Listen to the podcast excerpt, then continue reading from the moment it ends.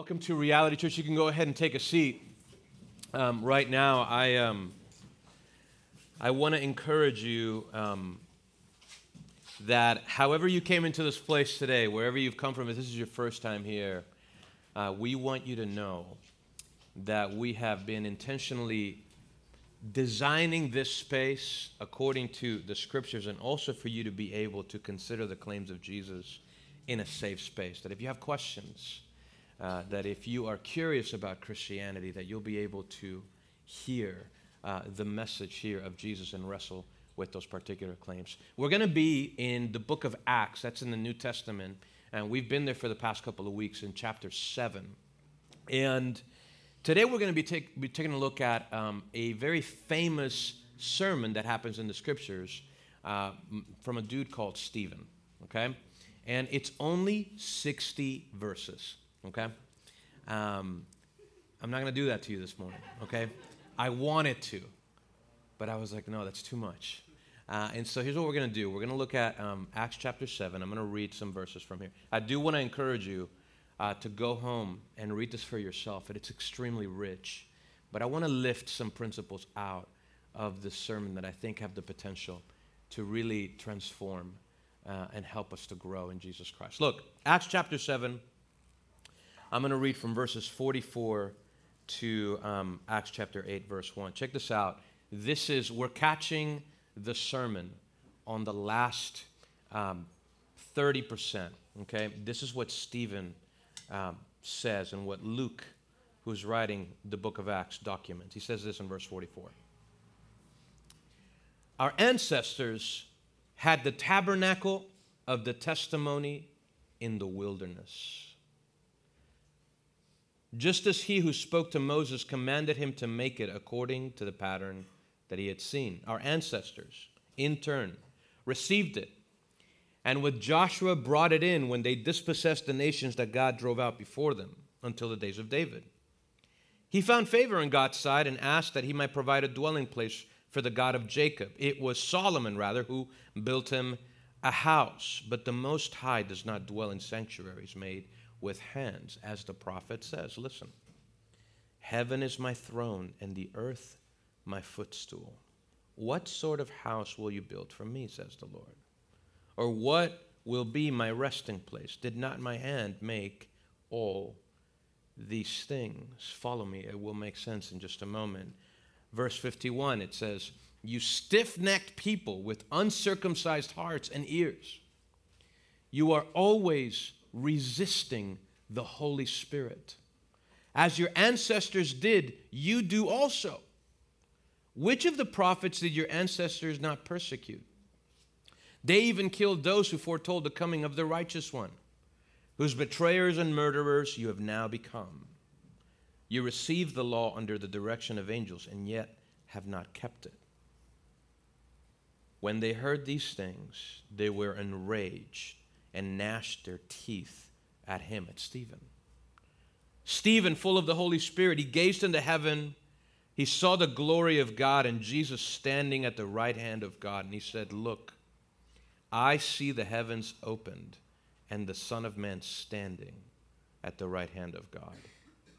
They yelled at the top of their voices, covered their ears, and together rushed against him. They dragged him out of the city and began to stone him. And the witnesses laid their garments at the feet of a young man named Saul. While they were stoning Stephen, he called out, Lord Jesus, receive my spirit. He knelt down and cried with a loud voice, Lord, do not hold this sin against them. And after saying this, he fell asleep. Acts chapter eight, verse one, Saul agreed with putting him to death. On that day, a severe persecution broke out against the church in Jerusalem, and all except the apostles were scattered throughout the land of Judea and Samaria. This is the word of the Lord. Kent Hughes, um, who was a scholar and a pastor, he makes the powerful observation that our final moments reveal the truth about who we are in the end. The French philosopher Voltaire, who was an atheist, he used to mock Christianity. He used to mock Jesus. He even said of Jesus, he said, "Curse the wretch." He famously said about Christianity this, "In twenty years, Christianity will be no more. My single hand shall destroy the edifice it took twelve apostles to rear." However, in his final moments, as Voltaire dies, he famously says the following, "I am abandoned by God and man. I give you half of what I'm worth to give me six months of life. Then I shall go to hell and you will go with me. O Christ, O Jesus Christ." Our final moments reveal who we are in the end. At the same time, there are some final moments in history that are filled with beauty. You think of John Wesley. His final words were, "Best of all, God with us." The best of all, he says it three times, God with us. The best of all, God with us. And today, we look at the story of this man, Stephen, and what does he say in the end? What happens in somebody's heart that as people are actually killing him, he's able to say, "Lord, don't hold this sin against them." What drives somebody's last words to be something like what Stephen said?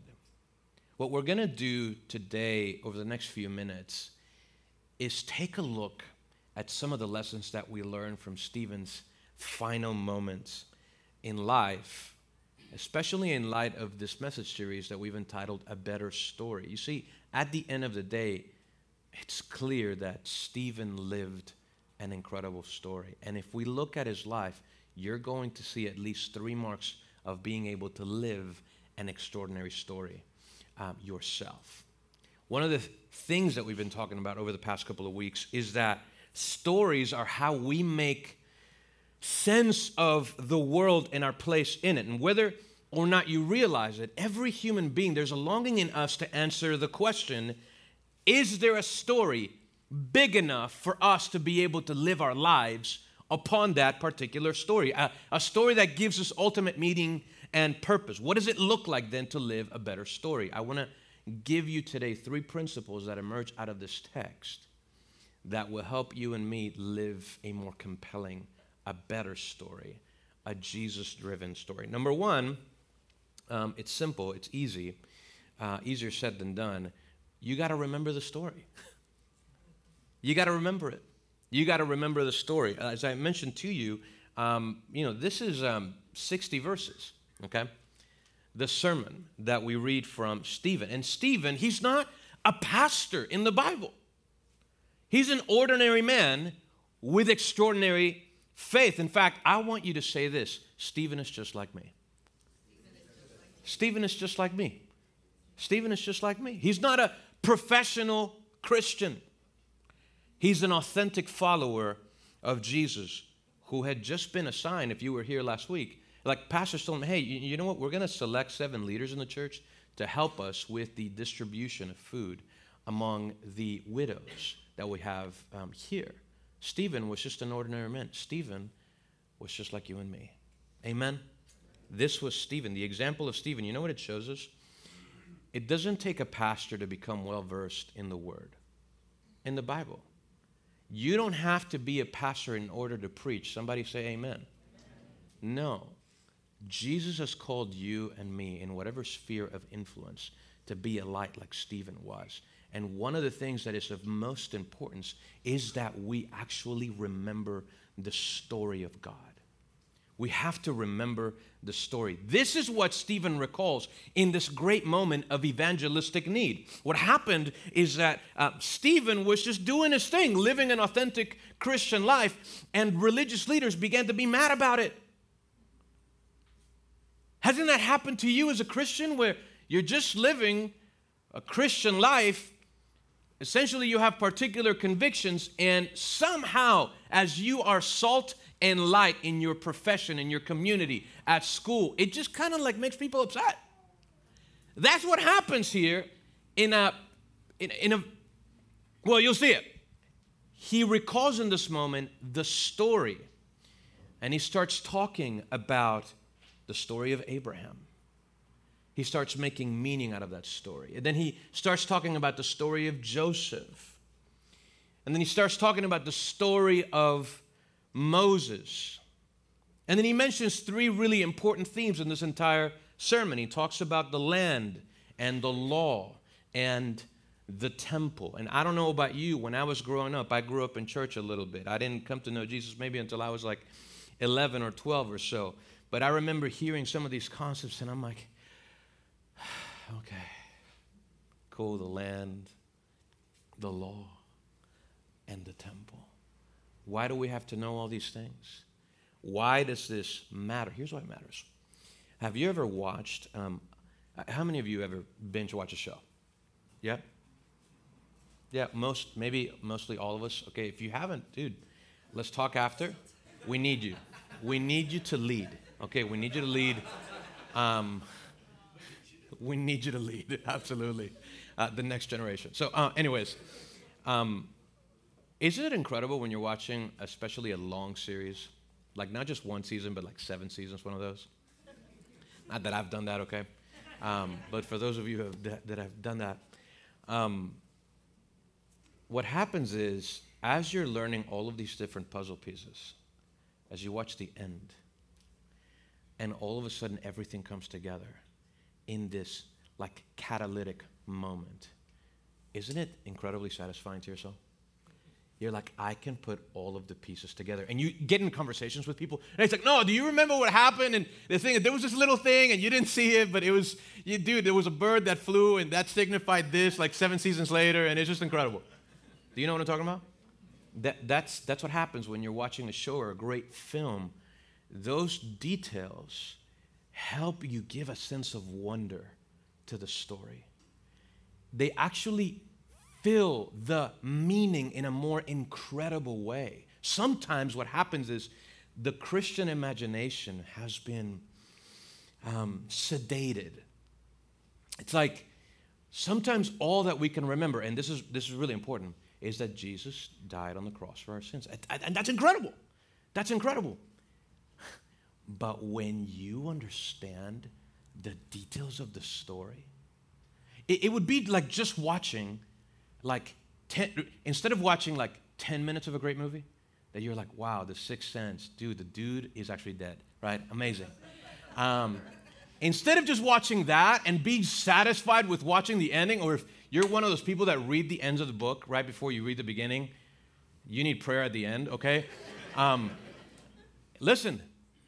It's like, it's actually like reading the whole story and understanding it and grasping it in this incredible way. What happens is you actually gain a sense of place from understanding and remembering the entire story. There's a delight to knowing the pieces of the story that you're a part of, of knowing the story of God. I'm going to give you one example out of these themes in this sermon.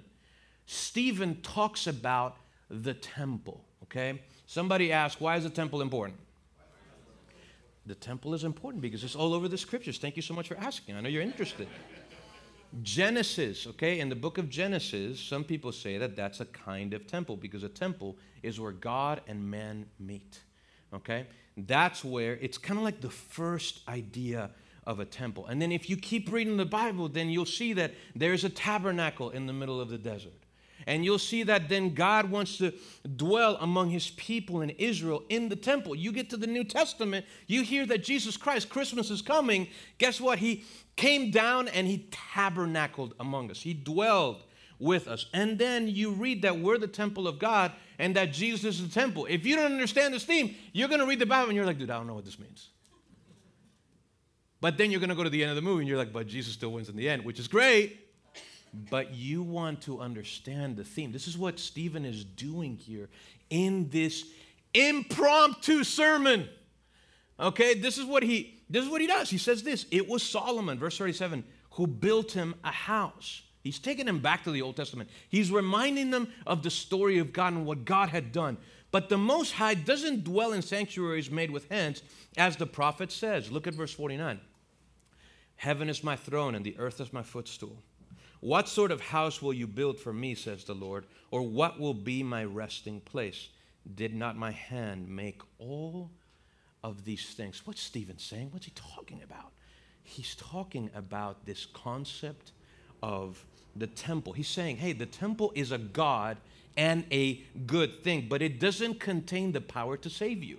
He is confronting the religious people that are in front of him who placed so much importance in this edifice, in this place where they would bring sacrifices and where they would do life and where people would pray. And it was really important, but the temple wasn't what saved you, just like coming to church is not what saves you. He's saying God doesn't just dwell in this particular place. You, you need something else. The temple is not what makes you righteous.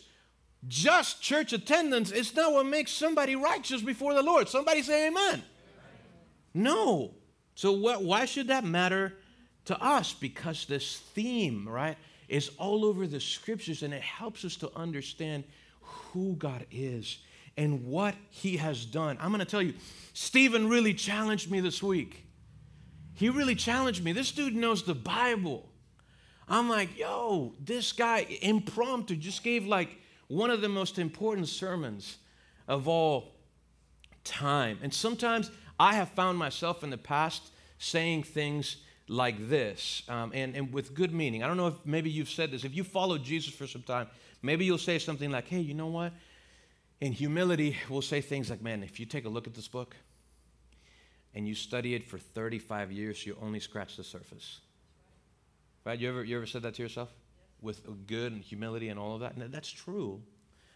But sometimes we can say those things as an excuse not to learn what's in this book. I had a professor one time give us this really powerful illustration. He said, you know what's interesting? And I want to give you this today. You can learn this. You see, if you think about the will of God and what he done and his revelation, and let's say this book is like, I don't know, six hundred pages, maybe less. Like, you can learn this. You can know the story. You can remember it.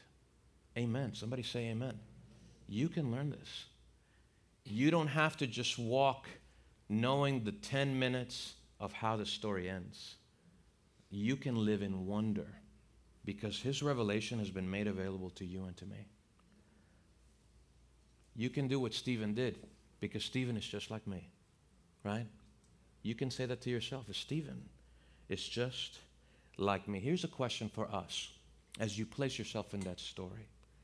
Would you be ready to preach this kind of sermon? Would you be ready, right? It's not enough for us to prioritize teaching it. You have to prioritize learning the story.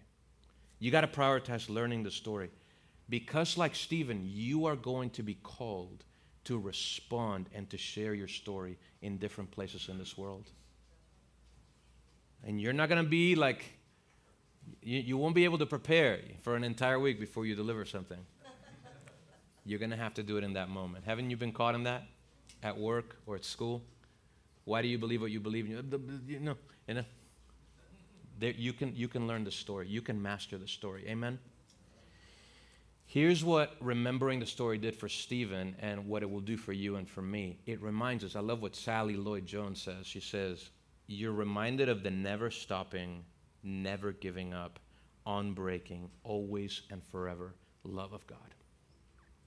The never stopping, never giving up, unbreaking, always and forever love of God. we have to remember your story. That's how you find your place in it, right? But is it enough to remember the story? No. Part of the critique of remembering a story is that you can become what? Religious, right? You can become a Pharisee. That's the critique. Sometimes what happens is you have people that remembered facts and figures, but they didn't understand the faithfulness and the heart of God. It would be a mistake to overreact to the religious nature of Pharisees. It's a mistake to not look at the scripture in depth because we're afraid that we might become religious, okay? Don't be deceived by that. Don't be deceived that, man, you know what, if I read more of the Bible, I'm just going to become religious. No, no. The point is obviously not only to master the story, but to be mastered by it. And there's a difference. You have to remember the story. But number two, you have to live it. You have to live out the story. You have to live it out. I love what Richard Baxter says. He says, I preached as never sure to preach again, as a dying man to dying men.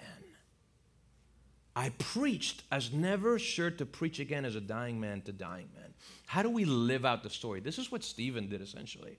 This is how Stephen preached, as a dying man to dying man, humankind. This is how, this is how I want to preach. This is how I hope you want to preach in your particular environment. He didn't know just the story. He didn't just know facts. He's enacting it in front of people. He's living in it. Nothing is more beautiful in Christianity than when your life is a display of what you preach. Isn't that cool?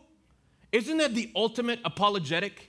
When you're hanging around Christians who actually walk the talk, who can walk in repentance, who can say, I'm sorry, who you could see the display of Jesus in their life wherever you are, right? At work, at school, like you actually see that, dude, this person is real. That's how I came to know Jesus. I grew up in the church, and at home, I was able to see my mom and my grandmother. They were like legitimate Christians. They were legit, and I had all these arguments, and I kind of grew up a little philosophical, you know? And I know it made my mom angry, okay? Why do we have to do this? Why the Bible? Why this? Why, you know? But I'm telling you, the ultimate apologetic at the end of their life, at the end of, at the end, like for me, it was, they were legitimate, authentic Christians. They lived the story. They lived it. Do you know that Christians over history, this is what we've done. This is part of our heritage. It's what the Bible calls our witness. The early church was so powerful in this that even an emperor, his name, Emperor Julian, for instance, one of the fiercest persecutors of, of the early church, he was uh, dubbed Julian the Apostate. This is what he writes. We have these letters in church history and just history. He says, these infernal Galileans, talking about Christians, feed our poor in addition to their own. In other words, Christians, they walk the talk. They lived out the story. You know what Stephen did? Stephen was a man just like you and me. Stephen served. Stephen was a man of word. Stephen was a man of wisdom and full of the Holy Spirit. Stephen lived the story. It's a story of adventure. It's a story of faith. When's the last time that you could say to yourself, man, I'm living a life by faith? I'm living by faith. I'm not... I'm not dependent just on myself, but I'm depending on God. Can you say that today? If you are bored today of Christianity, I want to show you this graph real quick. Okay, look, it's going to come up. I've shared this with you in the past. Um, it's called the Redemptive Edge. It's not mine, okay? This comes from a brother in New York City by the name of John Tyson, okay? He says, he talks about this redemptive edge. Let me... Um, Let me show you this, okay? Generally, what happens in, in the United States and in the West is that the church kind of lives between caution and comfort. Can you see that? Caution and comfort. And so um, when you start getting serious about your faith, um, people kind of growing, like they're concerned about you. Dude, are you becoming a little radical? What's going on with you? You okay? I see you going to church, dude, like... You're praying every day. You're reading the Bible. I'm concerned. Okay? You're going from caution to be careful, be careful around those Christians. You can kind of stay in comfort. Man, it's so cool. The kids program here is so good. I could just drop them off, get free baby, you know, just freedom for like an hour and a half. Okay? That's cool. It's okay. I've been there. All right? But then you start getting serious and you start taking steps of faith and people start growing concerned. This is, this is getting serious, dude. Your choices are being affected by your faith. But here's where Jesus lived and when you see Stephen lived. You know where Christianity is best lived? Right here in this redemptive edge. Between criticism and darkness. Isn't this where Jesus lived? Look, eating with sinners. He's spending time with women in a culture that did not value women. There's the Pharisaical traditions. Who does he choose as disciples? The most educated men? No. He chooses fishermen, people from Galilee. It's like this dude, you know what he decided? He, he, it's a coming down to Miami, okay? And I love Alapata, what I'm about to say. If you live there, I don't mean anything evil about Alapata, but it is like, instead of going to Brickell in the Grove, you know where he went? I'm going to go to Alapata. And I'm going to pick these dudes out. And we're going to serve. That's what happened here, okay? You guys know what I'm talking about, Alapata, right? You know it. That's a neighborhood in Miami, okay? Just F Y I. That's the equivalent of Galilee. In darkness, look, he goes to Samaria. When you, what you're seeing in the book of Acts with Stephen is a man who's not obsessed with a comfortable Christianity, but he's walking here in between criticism and darkness. Why? Because he understands that if you're going to live a compelling story, a better story, you can't just do it here. You have to live by faith. In this redemptive edge, when you place yourself in that position of faith, in that redemptive edge, man, you're positioning yourself to see God work in incredible ways. Christians, we walk the talk. Isn't it, isn't it interesting when you look at the life of Stephen? He lived between criticism and darkness. And just because you live the story the way it's supposed to be lived doesn't mean it has a happy ending. That's not what happens with Stephen. Ste- Stephen did everything right and he ended up dead. What happened? I mean, why didn't God just like reward him and bless him and grow his ministry and multiply his days? I don't know. But if you read verse fifty-eight, you're going to see this very important fact to the story. It says this, they laid their garments at the feet of a young man named Saul. How do we know about this sermon today?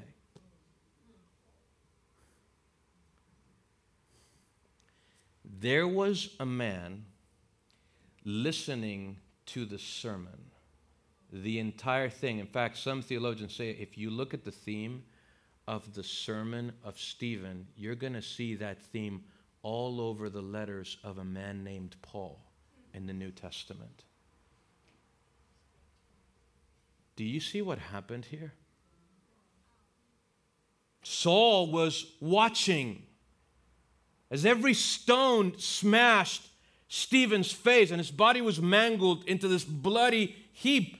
Saul heard the pleas of Stephen before God and he reflected on his faith and something happened in the heart of Saul that he never forgot.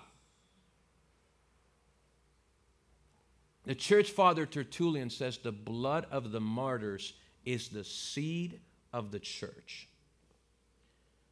Stephen's most effective contribution to the kingdom of God, it doesn't come from growing this large ministry. It comes from his martyrdom, from giving up his life.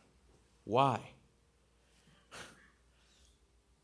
It affects one man who becomes the greatest evangelist in the New Testament, a man who at this point had not come to know Jesus, a man by the name of of Saul. Sometimes our greatest contribution, right, it's not going to be the super large thing that we build. It's just going to be the faithfulness of today. Stephen lived out the story, and if you want to live a compelling story, man, that starts with obedience, which is real Christianity. Amen? Look, we not only have to remember the story, we have to live it, okay? And then we have to respond to it. And I don't want to, I don't want to, I don't want you to miss this, especially if you're here and you're suffering somehow. I don't want you to miss that sometimes the sermons that you preach through your pain are more impactful than the sermons that you preach in your blessings. That's what happens with the life of Stephen. So you have to remember the story. You have to live it. And then number three, you have to respond to it. You got to respond to it. Look at how they responded in verse fifty-one. Stephen rebukes them. You stiff-necked people. Okay, what he means by that is it's, it's people that can't, like, see, right, what's going on around them. It was like a big insult back in the day. They're not seeing the work of God. You know, it's like you're not looking. You're not understanding what God has been up to all of these years. And he says, you have uncircumcised hearts and ears. You're always resisting the Holy Spirit. As your ancestors did, you do also. Which of the prophets did your ancestors not persecute? They even killed those who foretold the coming of the righteous one, whose betrayers and murderers you have now become. In other words, God has been sending, and he's been on this plan of rescuing for thousands of years. And the story has been the same. He sent a deliverer through Moses. He sent deliverance through Joseph, and they wanted to kill him. He sent this deliverance in these different ways and these different um, periods of grace. And you chose to reject him and kill him. And you did the same with Jesus, the righteous one. You received the law under the direction of angels, and you have not kept it. So Stephen makes a final accusation before his death. He says, you're, you have uncircumcised hearts. And what he means by that, circumcision was understood metaphorically as the cutting away of pride and sinfulness in your heart. So what he's saying about these religious people is, you have hard hearts. You have a hard heart. Your heart is cold. It doesn't receive anything. It's not soft and receptive. You are stubborn. And I'm reminding you of the story of God, and instead of it actually cultivating sensibility inside of your soul, it's cultivating callousness. How do you respond to the story of God? Listen, if you're here and maybe it's your first time hearing about the story of God and the story of Christ, what happens is you can respond to the story of God in one of um, two ways. You can respond in resistance, okay? And that generally looks like, number one, avoidance. You can avoid it. You can avoid it. I'm just going to numb my mind with something else rather than think about the ultimate things in life. It's like, that's too much, eternity, heaven and hell, meaning in life, purpose. You know what? I just got to get to work today, right? You avoid it. You watch shows. You do your thing. Sometimes it turns into an addiction of other things, et cetera. You're numbing your life rather than thinking about the things that matter most, which is why when you go to important things like a wedding or a funeral or where Christmas comes, suddenly you're confronted by the truth of these lives, of, of, of life. That's when you think about ultimate things. It's when you're away at college and the honeymoon period of being a freshman is over. And now you're like, wow, I'm here for the next three or four years. And it's cool, but I'm away from home and I don't really know who I am. In those moments, you begin to think about ultimate things in life. And you have a choice when you hear the message of Jesus. You can avoid it altogether, numbing yourself to death. Or number two, you can respond in anger. You can respond in anger. Look at what, look at how they respond here. When they heard these things, they were enraged and they gnashed their teeth at him. Why were they so angry? Why were they so angry? They could not accept the message of Jesus being, if you heard Stephen, he called them the righteous one. They thought that their right standing before God in this whole sermon, they thought that their right standing before God came through the law, that it came through the land, and that it came through the temple. You see, this is what Stephen is doing. He's like, hey, you think that because where you live, because where you were born, because of your inheritance, you're entitled to have a relationship with Jesus. You think that because you've made these decisions, and that because you're religious and because you do good works, you think that this is going to save you. You think that because you go to the temple, that because you go to church, you're in right standing before God. But I'm here to tell you, you are wrong. Your righteousness only comes through Jesus Christ. And when they heard that, when they heard, when they were confronted, when they were confronted with their sin, with the fact that what they've done put Jesus on the cross, separated us between God and ourselves, when they were confronted with that truth, and they responded with anger, and they end up killing Stephen. And he says this, I want, I don't want you to miss this. You are always resisting the Holy Spirit. When I thought about that line, if you don't remember anything else today, look, I want you to ask yourself the question, where am I resisting the Holy Spirit? What happens is when we're confronted with the message of Jesus, we can resist the Holy Spirit. If you've already trusted in Jesus, listen to me. If you've trusted in him, then what happens is you can resist the Holy Spirit by not making the choices that you know you need to make. You can resist your, the Holy Spirit by choosing to not be obedient in a particular area. Where in your life are you resisting the Holy Spirit? Is it unforgiveness? Maybe you look at your home, your family life. You can look at your finances. Look at your relationship with the bride of Christ, with the church. Where are you resisting the Holy Spirit at work? For some of you, maybe you're just resisting the Holy Spirit when it comes to giving your life to Jesus. See, there was a different message in Acts chapter two. I want you to see the difference on how people responded. Here they responded in anger by resisting the Holy Spirit. But do you remember, if you were here maybe a couple weeks ago in Acts chapter two, Peter was giving a sermon, and you know how people respond? Look, it's in Acts chapter two. When they heard this, when they heard the message, they were pierced to the heart. And they said to Peter and the rest of the apostles, "Brothers, what should we do?" And Peter says, "Repent and be baptized, each of you, in the name of Jesus Christ for the forgiveness of your sins, and you will receive the gift of the Holy Spirit." See, you can respond today to the message of Jesus either by resisting him or by repenting. What Jesus wants from you and me in order to be able to live a better story is we're entering his, that he came. He lived the life that you could not live. He was the righteous one. The righteousness that we receive before God in order to stand before the Lord, to be called a daughter and a son, we need the righteousness of Jesus, and he freely gives it to us. And he says that if you confess with your mouth that Jesus is Lord, guess what? That you will be saved from your sins. And the way we receive that is not by resisting him, but by repenting. And repentance means basically we just turn the other way and we choose to walk before the Lord. Amen?